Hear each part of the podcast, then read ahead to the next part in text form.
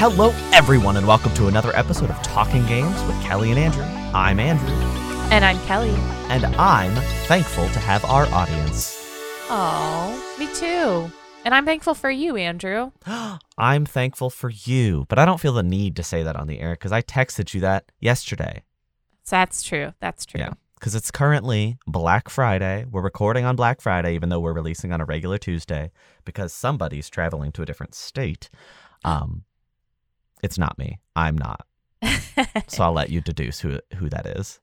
it could be me, but we'll never know, I guess. Yeah. I mean, we will because we. I just said I'm not traveling, and somebody is. So But somebody could be anybody. somebody on this show. I thought I said, Oh, okay. which is two people, and if I'm out, that leaves you know- uh, just you. that really limits our options here. It really does. Uh, everybody, thank you for understanding our week off on Thanksgiving week, but we're back. Um, year's coming to a close, but the news is not slowing down. We heard big news. This came on Thanksgiving, right? Like, oh, didn't know it came out the day before Thanksgiving. Do you think the audience is going to forgive me? No. Okay. Day before thanks. Oh, okay. Day before Thanksgiving, we've got some uh, very big world news, not just specific to video games. The Federal Trade Commission of the United States has decided that they are going to file an antitrust lawsuit to block Microsoft's $69 billion acquisition of major video game publisher Activision. This is uh, probably the biggest hit against the deal. We've been seeing tons of like little bits of news from the PlayStation lawsuit, but really, as much as I agree that maybe this is monopolization, PlayStation's arguments have been weak to say the least. Um, and also, Jim Ryan is like a flailing baby, so it's kind of hard to like take him seriously or care. But this He is a "Wah, that, that sounds just like Jim. Ryan. I can't believe you got him on the show. Um, the FTC is obviously a much bigger organization as far as like legal legal uh, sway than Sony and PlayStation are. I don't know what this will lead to. I know that the FTC tried to pre- prevent that. Uh, what was it? Uh, the Discovery and Warner Brothers deal, and that didn't work out for them. So I don't. yeah. I don't know if this is gonna work out, but it's still huge. Yeah, I, I- I, I think there were sort of, um, whispers along when this very, very first happened. Maybe not whispers, but a lot of speculation that this would happen. Um, I am not surprised. I guess my question is, why do they think that they can nail Activision Blizzard when they couldn't when they can't nail Warner Discovery when they can't nail I mean I, I just think of like Disney. Like Disney owns so much. They own And- it all.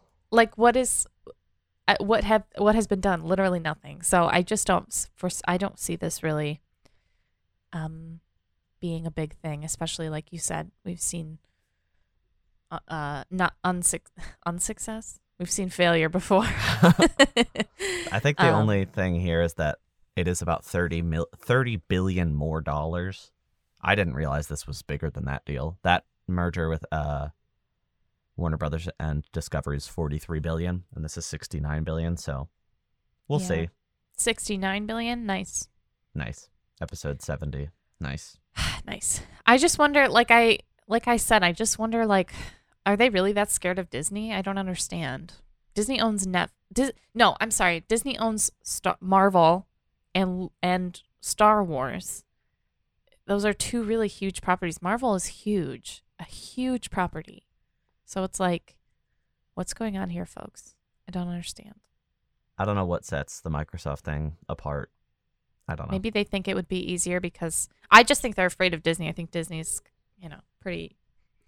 It's pretty much an empire at this point, so I think it might be some intimidation going on there. And Activision Blizzard is not, you know, it's not on the same level, obviously. So no, not quite. I mean, it's up there, but not quite. right. Um, speaking of Activision, uh, continuing the thread of Activision news, um, they have halted their relationship with NetEase um, which pretty much means that they are not really going to be publishing uh, any games in China because, as we know, NetEase is a Chinese company. Um, so s- sales will be suspended. Um, Chinese players are just going to have to deal with it, I guess. I don't know. I didn't Um, know that NetEase was like essentially Activision China. yeah, I, I, I guess I don't really understand. I mean, it's peculiar to me because I feel like these games are very popular in China, like Overwatch and and obviously uh, World of Warcraft. I mean, the the the new uh, expansion for World of Warcraft, everything planned for the latter half of this year, and I think a little bit of next year is still coming out in China, like the like season two of Overwatch, and that the new expansion Dragonflight for World of Warcraft. Um, but I guess I just don't really understand why they have done this. So I guess it, there's part of me that wants to be like it's an ethical decision because like NetEase is is greatly tied with Chinese government and there's a lot going on there, but it's Activision Blizzard. Like ethics is not their strongest suit, so I don't know. Maybe if it's just like they they foresee maybe some economic change that would make it a lot more difficult for them to do what they do in that Chinese market, and they would end up losing money. Maybe that's my biggest assumption. Um, NetEase Yeah. is just getting bigger and bigger, so it's not like that company's going anywhere. Yeah. I wonder if I don't know. I'm trying to like think of what it could possibly be. I, I this news came a few days before the, you know, Activision FTC lawsuit, but they probably knew that the lawsuit was going to be happening. So I wonder if this is some like I don't even know, like attempt to cuz things with the Chinese government are pretty contentious right now, I would say. So I wonder if this is like some sort of like, oh look, we're look we're look we're the good guys. We're not a, we're not a we're not a monopoly. We're the good guys. See, we're we're not even publishing our games in China anymore through through our through uh the the the Chinese publishing company. You know, it's we're good guys. I don't what- know. what nice people. Yeah. So I'm not really sure if I, you know, I'm just saying that. I'm I'm totally talking out of my butt right now. So who knows? But um, this is very peculiar because you make you, you know you stand to make a lot of money publishing your biggest titles In a really Uh, big in a really big country. in a really big country. So I don't know. Um, bringing things back over the pond to America. Dead Island 2. Greatly anticipated game, I think. I don't know anybody who's anticipating it, but I'm sure there's somebody. Uh, I think we both gave credit like that the re reveal that happened a few months ago. It looks I think better than we might have expected, which isn't saying a lot, but you know, good for them for actually getting this game out but it will not hit its February release date. Instead, it is now slated for April 28th. Um, it's a pretty small delay. You know, 12 weeks is not a big deal. I'm not surprised. A game with this much turmoil leading up to launch. Is it really that surprising that it didn't make it to that original release date? Yeah. It's well, first of all, um, I'm reading the article that you linked, and the author's name is Haley Williams. Um, Haley Williams of Paramore wrote this article for GameSpot. Just kidding. Um, sorry, I thought that joke would land a little bit better, but it didn't. That's okay. I I laughed. Yeah, it just took you a while. The, c- I see. I saw the wheels turning in your head. The cogs. you were like, "Where? Who is this? Why Do you want me to edit it so I laugh a lot faster? No, that's okay. Let's have it be Okay. really raw and organic. Um. Yeah, it's. I think this game has been through a lot, so it's sad that it's getting delayed again. But, you know, I- think that ultimately giving it some more time is not necessarily a bad thing, especially since, like you said, it's twelve weeks. It's not like a year. It's not like six months. It's from February to April, which honestly, that that time goes by really fast. You know. Uh, pivoting from sweet, sweet Dead Island 2 news. Well, maybe the news isn't so sweet. Um, Team Ninja has reportedly confirmed plans to reboot Ninja Gaiden and Dead or Alive. Um, Ninja Gaiden, as we know, a game about ninjas. Dead or Alive, as we know, is a game about uh, beautiful women playing volleyball on the beach. So That's beach volleyball. That's not. I like that the volleyball. Dead or Alive beach volleyball is. I don't think they're gonna reboot that. Are you sure? I I think they'll reboot the fighting game before they reboot the beach volleyball. But you might be right. You know what? I only knew Dead or Alive as a beach volleyball game. I didn't know it was ever a fighting game. Yeah, that might be evidence of how that game has uh, generally been viewed by the public. well, Maybe one of them is obviously more notable. I mean, just saying when Ninja when Gaiden. it's. Anyway, um, this took place uh, at a talk in South Korea from the president of Team Ninja, um, where he basically was like, uh, "We are we want to be rebooting." You know what I mean? We want to be reboot scooting. Um, which is interesting because uh, early at the beginning of last year, um, the director was like, "No, no, no, no, no, no. We're not, we're not, we're not, uh, we're not doing anything with a Ninja Gaiden ever again." Um, but I'd like to go back. Yeah, so, we live we live in a world where the uh, the publisher who owns the the rights has more say in what happens to a series than directors. So that doesn't mean as much as maybe people thought. Evidence Yeah. now by the fact that they're soft announcing a reboot.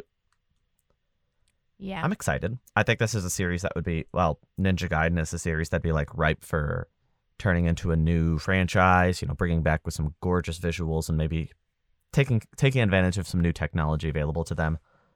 Dead or Alive, um, I think the fighting game market is kind of good right now. I don't know if we need Dead or Alive to come what back. about the beach volleyball game market? Um, I think Senran Kagura is making enough money. I don't think they need to make new games either. But hey, what do I know? Um, you know what, I What- do know?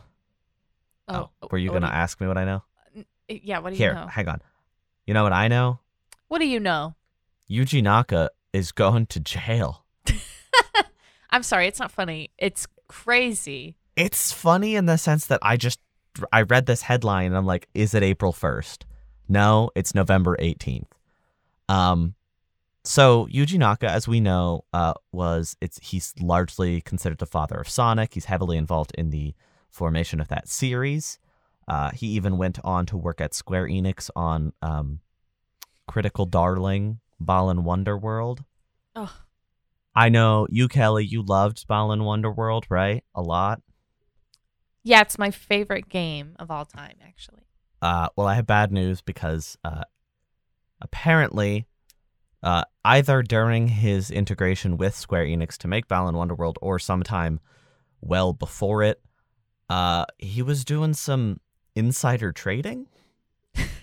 uh, this is apparently related to the uh, Dragon Quest series. I. I don't think we've ever heard of this kind of thing in the video game industry. It also is weird because the last time we heard about Yuji Naka was when he was suing Square Enix. Remember that whole thing? Yes, yes. So like now he's doing insider trading before or after that. I don't know. It's very blurry. We're not really going to know the details until later, but he's in custody. Um I mean, prob- it's it's pretty flagrant if you read the report or the article. Um, basically saying that uh, him and another person who's also being um, investigated reportedly purchased 47 million yen or 336 uh 300 $336,300 of stock um in Aiming before it pu- it was publicly confirmed that it was developing Dragon Quest Tact uh, which is a mobile title. So they had that prior knowledge. They knew that, and they went into it and bought that stock, um, which is interesting uh, because that is, like I said, p- pretty flagrant. But um, people in the United States uh, government do this all the time. So Uh-huh. I just think it's interesting. Um, maybe it's a little bit stricter. It I would assume it's a little bit stricter in Japan, but um, that's tough. That's tough. That's a lot of money. Yeah, I mean, Japan is pretty well known for um, having a very high rate of convictions. So if you're arrested, the chances of you getting convicted are extremely high in Japan. So I think there's an extremely high chance that we're going to find out that the father of Sonic is going to have very limited visitation because he will be in jail. that was really that was really poetic. Um, somebody who may be considered sort of a, a nephew of Yuji Naka because they're sort of like cousins to Sonic is uh, our co-sponsor, Sentry. Um, Sentry is a new esports organization from Pittsburgh.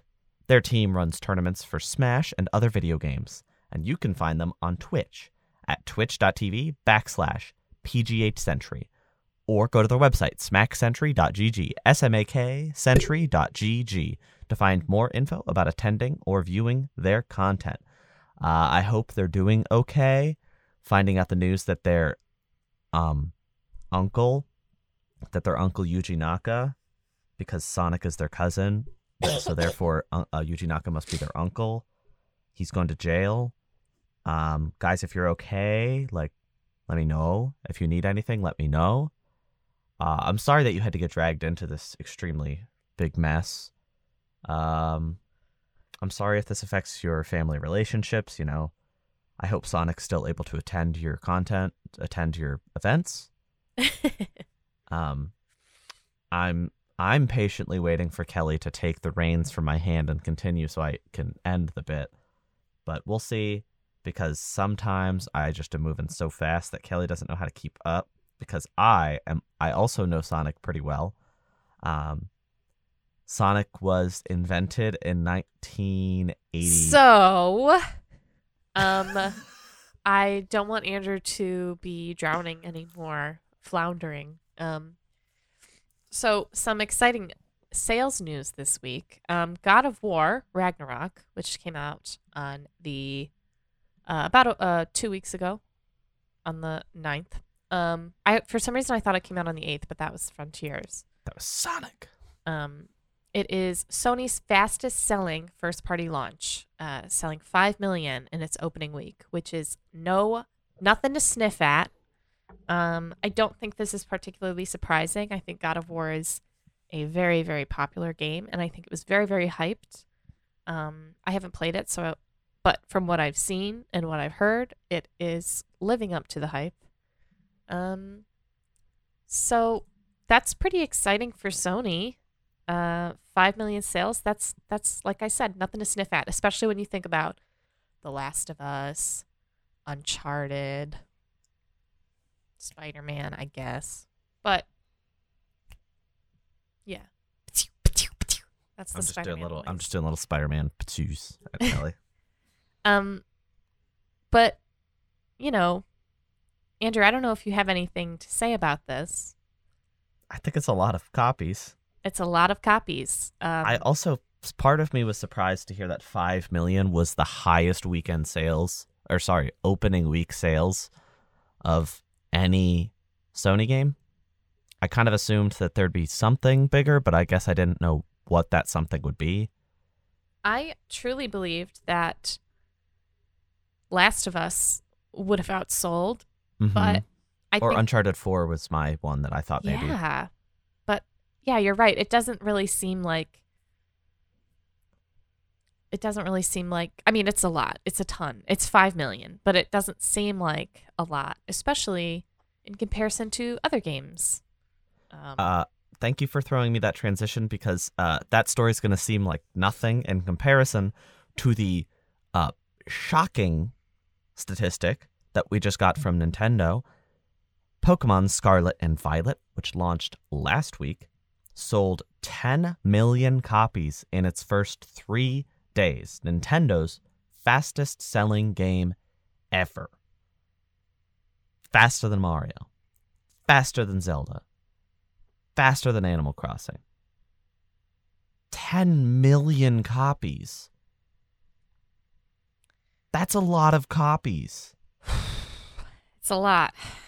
For It's a lot. reference, Breath, uh, Animal Crossing New Horizons had previously held the record at 17.37 million units in 11 days. This is 10 million in three. It will definitely pass that number in 11 days because that's two full weekends and the holidays are coming up. I am in disbelief. This game is going to have insane numbers. Again, especially after Christmas is over. Because think about how many parents are going to start buying this game for their kids in the next like three to four weeks. Yeah, I um it's a bit hard to wrap your head around just how many copies, just how big Pokemon really is. I mean, it's it's truly on another level of anything else that exists in video games right now. It has mass appeal. People who don't play video games play Pokemon. And It's- po- Crazy. it is crazy. And Pokemon diehards will buy the game regardless of, you know, what they see in reviews or whatever. Um, and your average layman is not going to care about, um, you know, negative press. So it's really Let's- just goes to show that, uh, despite what we see on social media, sometimes it just doesn't match up with uh, the reality of the situation. I'm going to say let's use this as a transition because both of us have played the game. Yep. One of us has seen the credits roll. Yep. Heard Ed Sheeran? Oh, yeah, I forgot he's in the credits. I didn't know it was him at first. I thought it was Adam Lambert. I was like, when's the last time you ever heard a Lam- Adam Lambert song? No offense to him. Not yesterday when you finished Pokemon, apparently. Um, this game just came out. We have both played a bit, but somebody has finished it. So I'm going to let somebody lead the charge on the review and then uh, cut somebody off regularly when I have thoughts as well. okay. So Kelly's the somebody. Kelly finished the game. I did not finish it, but I'm going to interject a lot. Sorry, Kelly. That's okay. I did finish the game. Um, just to give it a bit of context, I played Pokemon Violet um, because I wanted the hot professor. Sorry. I, don't played Pokemon. Scarlet because I wanted the hot professor. Get out. I wanted the Chad professor. Um, um, and I started with Fuecoco. He was my starter. um, who ended up being really the MVP. Um, I played probably like 20 hours, I think. The last time I checked my hours, it was about it was like at 11, and I was probably halfway through the game. So I'd say I mm, probably played about 20. Um, I didn't do a whole lot of catching. I did a lot of like Tera raids. I did um, in Pokemon Violet. There's three separate paths to really get to the end game. You have to do all of them. I did that. Um, like I said, we I saw the credits, but um, I I kind of I wanted to get into the negative first to get the bad stuff out of the way and talk about the good stuff because I think the good stuff does really shine through. Um, and everybody's already talked about the bad stuff already, so I don't want to like hammer it. I don't want to beat a dead horse or a dead uh, Mudsdale. Sad. Sorry. Um, the game. So the game itself runs not so great. Um, it's not. I would say that, and Andrew, you probably haven't experienced this yet. I do think it has some memory leakage problems. The longer you play it, the worse performance gets. Um, there are a lot of areas in the end game that just don't perform super well. Not end game, but late game to end game that just don't perform very well. Um, lots of frame drops. I mean, we know that the frames are not great. um, it's it's jarring. It's it's jarring when you play something that does that is optimized for the Switch and it looks good, and then you go to this and you're like, like even I was playing Sword and Shield, okay, because I wanted to look at my old team in Sword and Shield, um, and it just looks better, which is sad because it's older. Um, I think this game could have used another like year in the oven. To be Oh, yeah. I think it could have been an incredible game, um, because the the the details. Let's use the sandwich because this game has a really weird emphasis on sandwiches. The filling, like the cheese and the meat and the sauce, is really good, but the bread, what holds the sandwich up, is not good. Um, so it's you know, it it just makes it it makes it hard to really immerse yourself and really get into it. like in my the, opinion. Like the bread is like overcooked, so when you bite in, it's hard to get through it to the good stuff. Yeah, exactly. Um, I have heard that if you switch your storage from SD to the Switch, that it runs better. I have not tried that, so I don't know. That's a good But- idea. But I will also say that that is like, why would you have to do that? I, you've never had to do that for a game before, so. Um. No. Anyway, uh, the textures also look not good. Um, I don't really get it. I don't know. Like, there's so much dissonance in this game. The textures of the characters and the Pokemon look incredible. Um, the textures of like the ground like what happened i don't understand and like if you look at if you look at like signs or like flags it's like it, it it's it's it's mind-boggling. I think that they really could have emphasized a semi-open world to free up some like to free up some time to make it look better. Because if we had an open world where it's not just like oh i'm flying from area 1 to area 2 and there's no loading screens and it looks great it, well there's no loading screens and it looks bad um they could have done okay i'm i'm traveling from area 1 to area 2 i'm going through a door and area 2 looks better. Or i'm going through a gate or whatever. It doesn't matter. What i'm saying is they didn't need to do that. It could have been a semi closed off open world um t- if that was really the issue. But like i said the textures on the pokemon and the textures on the characters look great. So it's really dissonant when you've got you know your rival who and you're i- in a battle with you and the earth the shadow beneath you is five pixels of gray and and you see their their entire outfit and it's got like cloth texture. It's the hair's got texture. It's like it's like what? Like it, it makes it it doesn't it makes your eyes like confused basically in my opinion. It's almost like where where did their priorities lie? Be- Was it that they were rushed and they chose to prioritize characters, or was it that they just didn't see the other things as important? Like what was happening there? Yeah, like how could the how could the ground and the water and the shadows not be important in an open world game? If that is the case, you know. Um Yeah. The shadows are particularly egregious. It's like it's very distracting.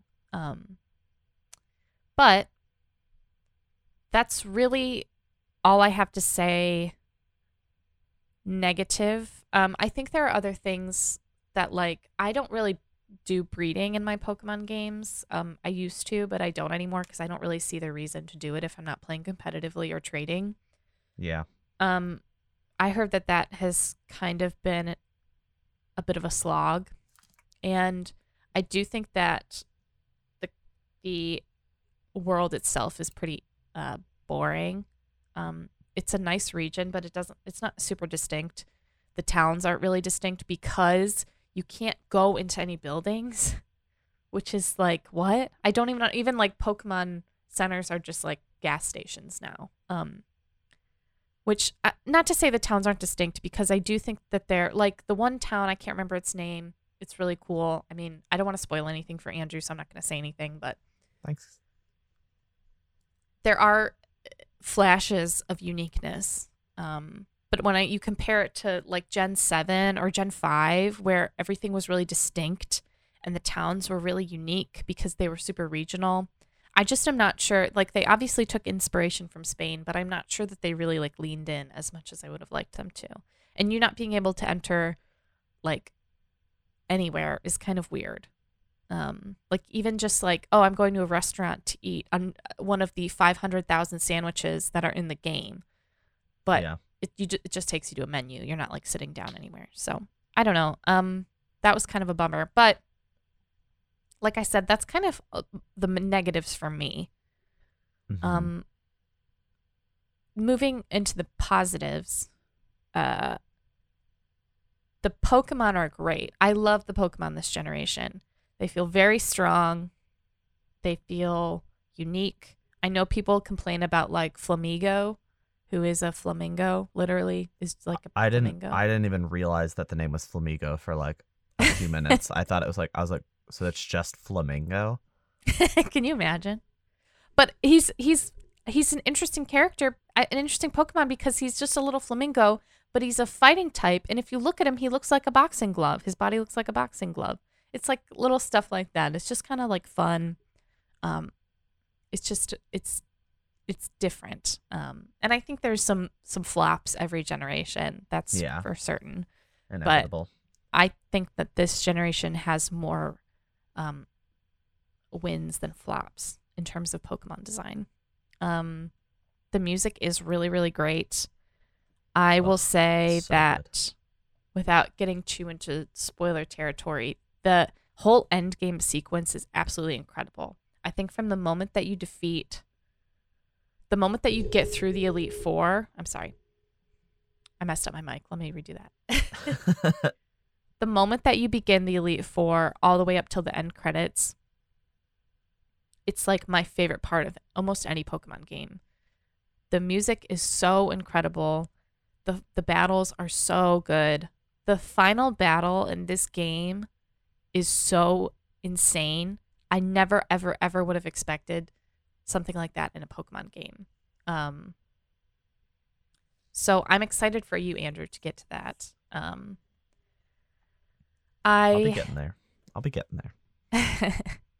everything about it i mean and like i said it is sort of throttled by poor performance in the end game because they're, they're the the system is working really hard and you can tell um but it and the story in the end like i said from that elite four moment to the to the end credits the story is really impressive um a lot more so than than sword and shield for sure and a lot more so than a lot of like mainline Pokemon games, in my opinion. I think it's one of the best final battles in like modern gens, especially like 3D gens.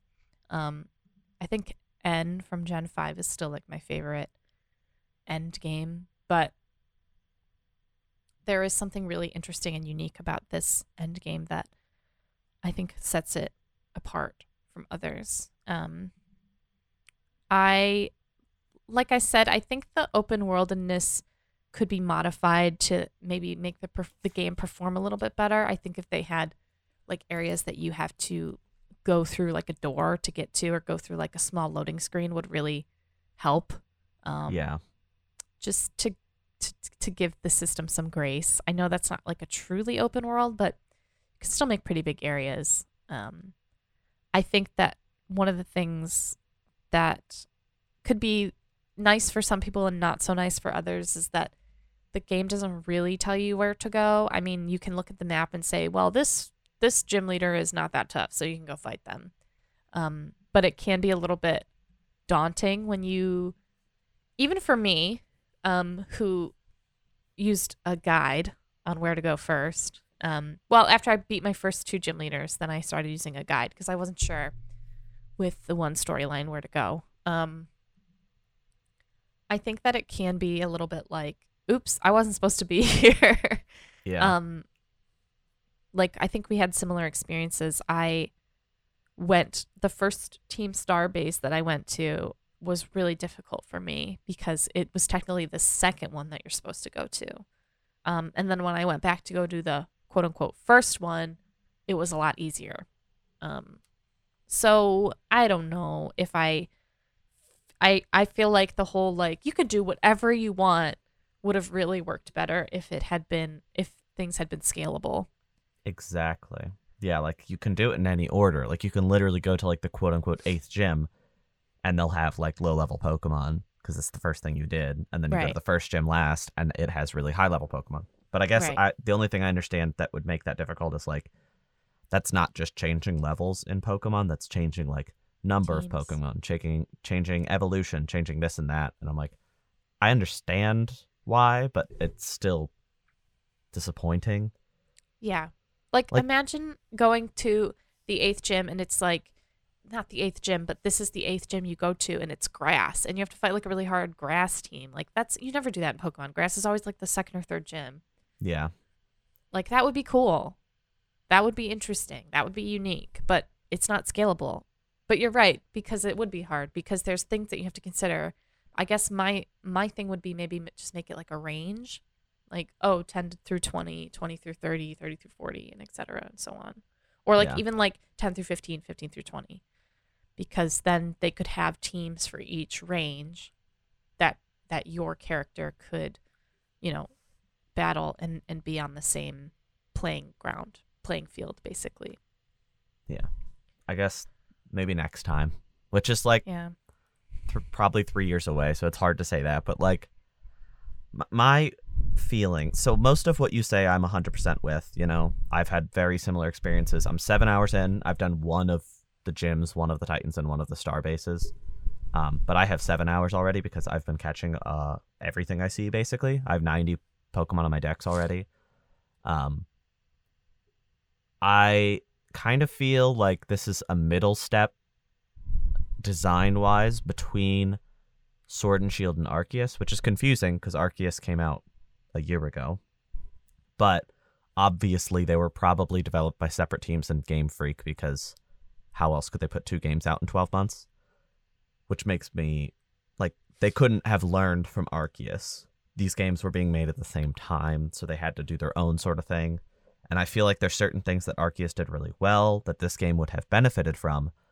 But there's also certain things that this game does that Arceus should have done itself. My hope is that whatever comes next blends the best parts and sort of cuts the fluff from both. Because, like, for me, I really miss the catching mechanics of Arceus. I obviously think they would have to be adapted for an open world and for a more traditional Pokemon game but there's no adaptation here at all. The only way to catch Pokemon is to enter battles with them. Um, I feel like what would have been interesting is, you know, you had the option to catch a Pokemon in the world, and if they escape, you have you are forced into a battle. You know, Arceus that didn't happen. Arceus you could just keep trying, or like certain Pokemon you'd have to have to flee from. But if this game like forced you into battles, it's like okay, that's a middle ground. I think the next game is probably when they're going to have that middle ground though because then they'll have learned from both. Um I think visually this game is a lot better than Arceus, but like performance-wise it's a lot less stable. So it's like all that's also interesting. Like there's a lot more inspired design and a lot more really nice uh models and a lot of really good animations, but it also runs crappy at times. I haven't had nearly as bad of an experience as online, like as I've seen people having online. And you were saying that you had heard that a lot of people who play online, I'm sorry for using that word so many times, um, they're the ones having the struggling experiences. I play it exclusively offline. You do the same as well, right? So I that might play be online, but I don't have other people in my game. And that's where I've seen like the most issue is when you see a video of a glitch from this these games on Twitter, there's always like two players in it or Yeah. three. It's like, well, which I'm is sure not that- unfair of the players to try to play a game with play with other people when that's advertised. right. But I I do I do think that it, it is making it seem like things are a lot worse than they are in single player mode or Yeah. not online, which is just not the case. I did not encounter any crashes or ex- like I did not encounter any glitches other than some like sometimes the camera would clip through the floor which was annoying like in battle which was annoying but then if I just moved the camera up it wouldn't do that so it was kind of like I get it and I understand and I think when you add when you have an online portion of your game it should be playable and it should not have glitches to that extent um, Yeah. but I think we know from experience that Nintendo and Game Freak and online is not really not buddies. they're not uh copacetic. So Um, I actually just remembered one of my biggest complaints with this game. There's no clothing options. ugh, So so okay, there are clothing options. You can change uh your outfit between four different outfits. There's like a summer, a spring, a fall, and then um winter. winter, the other season, yes. Outfit that are all school uniforms, and then you can customize your shoes, socks, hat, glasses, gloves. But you cannot buy individual clothing items for your body, and I hate that. I really hate that I am stuck to one outfit because it's a cute outfit, but like I love changing my outfit like every couple hours when I'm playing games like this. And not having that option is greatly disappointing. Yeah. And, and and it's weird because they do such an emphasis on customization this gen. It's like I don't understand. The only thing I can think of is that they just want to sell it to us later in a DLC. Probably, yeah. um, I will say this is a lot better than Sword and Shield. Like from a pure design perspective, I think there's a lot more interesting stuff going on, and the gameplay loop is a lot more engaging. Um, this feels like they took the ideas of the wild area and made it functional because the wild area was so janky and so annoying. Um, so I'm excited by you know what's to come. I'm excited to see what this formula brings us and I'm excited to play more. You know, I'm having a very good time. Let it be known. We talked a lot about negatives because there are a lot of negatives, and I think if that ruins your experience, that's valid. Some people really hate performance issues, and that's okay. You know, if it ruined this game for you, I'm I'm sorry. That sucks, and that's not I'm an. sorry, and you'll never get to hear Ed Sheeran in the credits. So I mean, you could probably Google it, so you could hear it, just not authentically. right. but it's like I'm still having a great time. That's not an excuse for Pokemon to release games in this state. They're the most profitable media franchise in the world.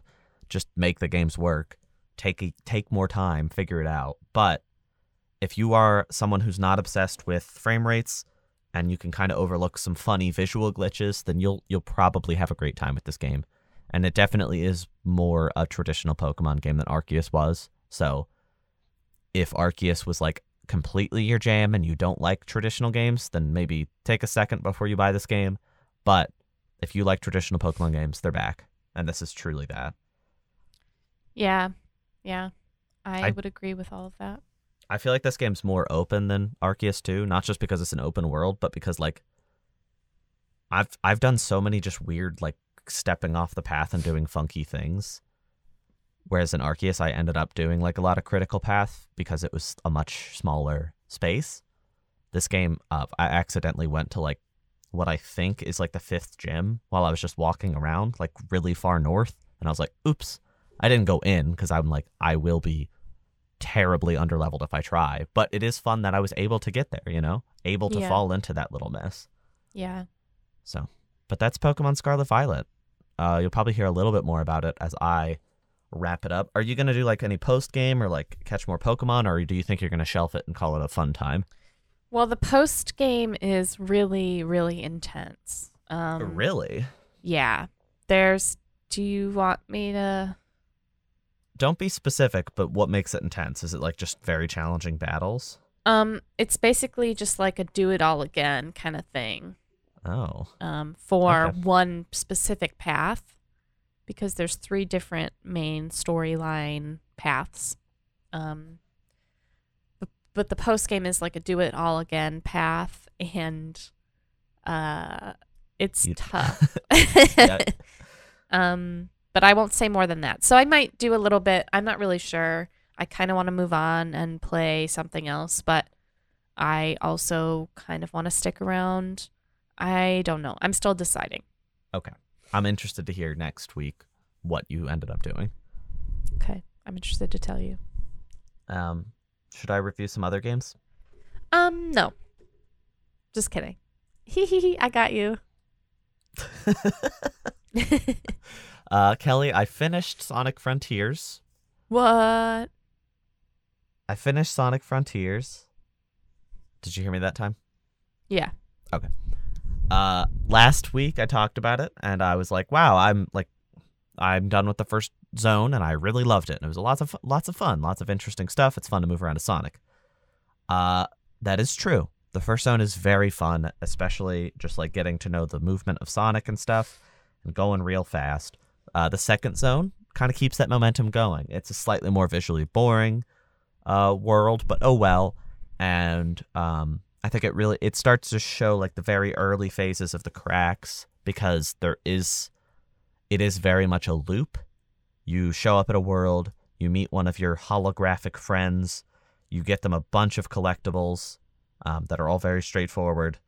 They talk to you in a very boring cutscene where they don't move around very much. You do a couple very small, very simple mini games, and then you fight the boss. Um, that was really fun once. It was pretty fun a second time. It was awful the third time. Ooh. The third zone was like horribly designed. It introduces a metric ton of springs and boosters that lock you into inescapable 2D segments. Oh. Which I think this game saw the 2D segments in Mario Odyssey and how fun and cool those were and was like, oh, we could do that. But they didn't understand why it was cool and fun. And they also did it about 200 times more than Mario Odyssey did. Oh God. Um, it's that third world especially is just like constantly being locked in, and it's hard to get out of those scape uh, like those segments because you either have to just go through the whole thing or try to find like a weird back door out. Uh, this game is advertised as five zones. It's not. The fourth zone is one mission. I have no idea how they got away with that. Uh, the fifth zone is repurposed off of the first, so visually it is the same as the first, but it is like a new, uh, a new layout of sorts. It doesn't look any different though. It's not like a, oh now it's like the scary nighttime version. It's like no, it's the same. Oh. Um, the fifth zone specifically, I was just so sick of the formula that I ended up fishing with Big the Cat for like 20, 30 minutes. And that got me all of the collectibles I needed to just finish the game.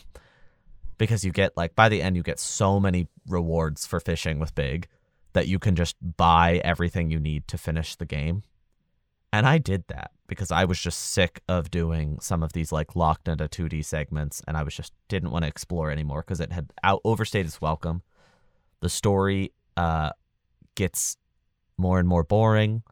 There is no like real antagonist to the story. There's like a force that exists that they don't really talk about till the end. Eggman is in the game a, the whole time but like has like five segments and talks in the same place. The cyberspace levels, which are like the more traditional platforming levels that you have to do to get certain collectibles, they're awful. Sonic controls differently in those, which I have no idea why, but it's hard to get used to. It's hard to succeed. It's really annoying. And by the end, I was just like, I'm sick of this. And again, I fished with Big the Cat and bought the things that you get from doing that. um, the final boss, this is not a spoiler, but the final boss is three quick time events back to back, and it is 15 seconds long. Oof. It is not even a boss fight. It's just a it's glorified f- short cutscene. And then when the credits started rolling, there was an emotional song. I have that in hard quotations, um, sang by one of the main characters, and it was one of the funniest things I've heard in a game in a long time, because it thought it was really emotional, and it was really not. Uh, the game really was a drag by the end, which is disappointing because it started with some really big promise. My hope is that they learn from this, but we shouldn't have to continually have Sonic games come out and be like, oh, they're going to learn from the good parts of this one. Um, it is a an intrinsically better formula than like Sonic Forces was, but does that really matter if they kind of tr- like they didn't stick the landing at all? This feels like a bad amalgamation of Mario Odyssey and Breath of the Wild to me, and I just stopped enjoying it by the end. And I still finished it because I have that weird urge to complete things. But like if I had finished this game after the first zone, I would have been like, "Wow, that was a, that was a fun little like eight out of ten, which would be really good for a Sonic game. That's incredible."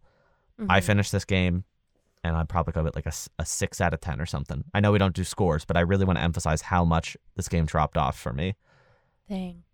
Yeah, That's that's that's rough. yeah. So that's I unfortunate because you were quite excited about it. it started so well. I was so pumped talking about it last week. Yeah. So I really hope nobody bought it because of my really glowing review last week. And if you did, sorry. Sorry Uh, for that. allow me to make it up to you by suggesting something that is good. Vampire Survivors. This game came out in October after being in early access for quite a while on PC. It is now available on Xbox consoles and PC in its full final release. My monkey brain loves this game a lot. Um, during the game, you only have direct control using the left stick to move. You only control that. Um, but it is a top down shmup, or as the developers describe it, a reverse shmup, because you are sitting there and there are like by a certain point just hundreds or thousands of bullets and projectiles coming out of your character going against uh, tons of enemies it's a roguelite so you enter a level and you try to survive up to 30 minutes um, there is such a constant flow of enemies it is so fun to upgrade and gain new abilities. Your the enemies as you kill them drop little gems, and when you pick those up, it raises your experience. Every time you level up, it gives you three options, and you can either level something up that you have or grab something new. Um, there's like passive update upgrades that give you like update upgraded experience, like uh, greater range to pull in pull in bonus items, like that kind of stuff. And then there's the weapons, all very much inspired by Castlevania. So you got the whip, you got the knife, you got the axe, you got the holy water, all very Castlevania in their nature. It also kind of looks like Castlevania with some really nice pixel art and music that is very akin to that series. I loved this game. By the end of a run, you are facing waves of literally thousands of enemies. I think when I succeeded on the final level, my kill count was like 90 something thousand enemies oh wow. and they all are on screen. Like I have no idea how this game runs because I was playing it on Xbox One and it just runs fine. It's wild. The bright flashing colors and constant music and sound cues that are all so satisfying make all of the alarms in my monkey brain go off. Just constant, satisfying enjoyment. I loved it a lot.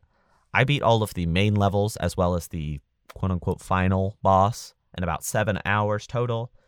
But if I wanted to keep going, I definitely could. There's tons of content as well as alternate characters and techniques to try. So even if you've gotten through every le- every level as one of the characters you like, you have the option to go back as a new character, as well as spend some of the gold you earn during levels to buy upgrades that apply to all the characters. If you're interested in this little game, it is available on Game Pass, so you can give it a try free of charge. It is also exceptionally inexpensive on every platform. You can get it now on Steam for Oh, it's on sale right now because it's Black Friday. So if you happen to be listening to this, oh, it's not Black Friday anymore. This comes out a week late. Oh. The offer ends. What? When does this episode come out? Uh oh. Uh oh. Oh. Okay, here we find out. Ready? If you're listening on day of release, it is the last day it's on sale on Steam. So hop on that because it is currently four dollars and twenty four cents. Woo! I mean, it's only five dollars normally, so I don't. It's not really that big a deal. It's only five dollars. You need to play this game. Everybody should play this game. It's five bucks. It's well worth the try at the very least. Woo! I loved this game. It. I knew it was like well received, but I didn't expect it to be like game of the year stuff.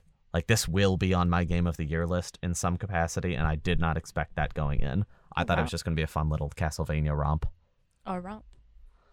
And it was a romp, but I didn't expect it to be one of the best romps of the year. so So, we did it, Kelly. We made an episode of Talking Games with Kelly and uh, Andrew. and you know what? We talked a lot of games. Yeah, for the 70th time. That's true. It's been 70 go arounds. Is it more than 70? Cuz we did um two episodes for like game of the year stuff last year and then two for No, those all counted as numbers. Oh, okay. Okay. Yeah, this is the 70th episode in by all sta- metrics. Okay. Did you know we're going to be at 130 episodes? That's wild. That's crazy. We'll be at 75 and 5. Whew. Wow. That's intense. I guess thanks everybody for supporting us for 70 freaking episodes. That's a lot that's a lot of support for a long time. I look forward to coming back next week and hopefully giving you the content that you deserve. Well, not hopefully, we will. We promise to give the content that you deserve. Yes. Right, Kelly? Yes. I need you to promise too, because if you don't, then they're not going to trust me. Because why would you trust me? What is what do they deserve? I mean, let's talk about that. Let's unpack that. no, I think we're good. Let's just end the episode. Thanks everybody for listening. We'll talk to you next week. Thank you and good night and goodbye.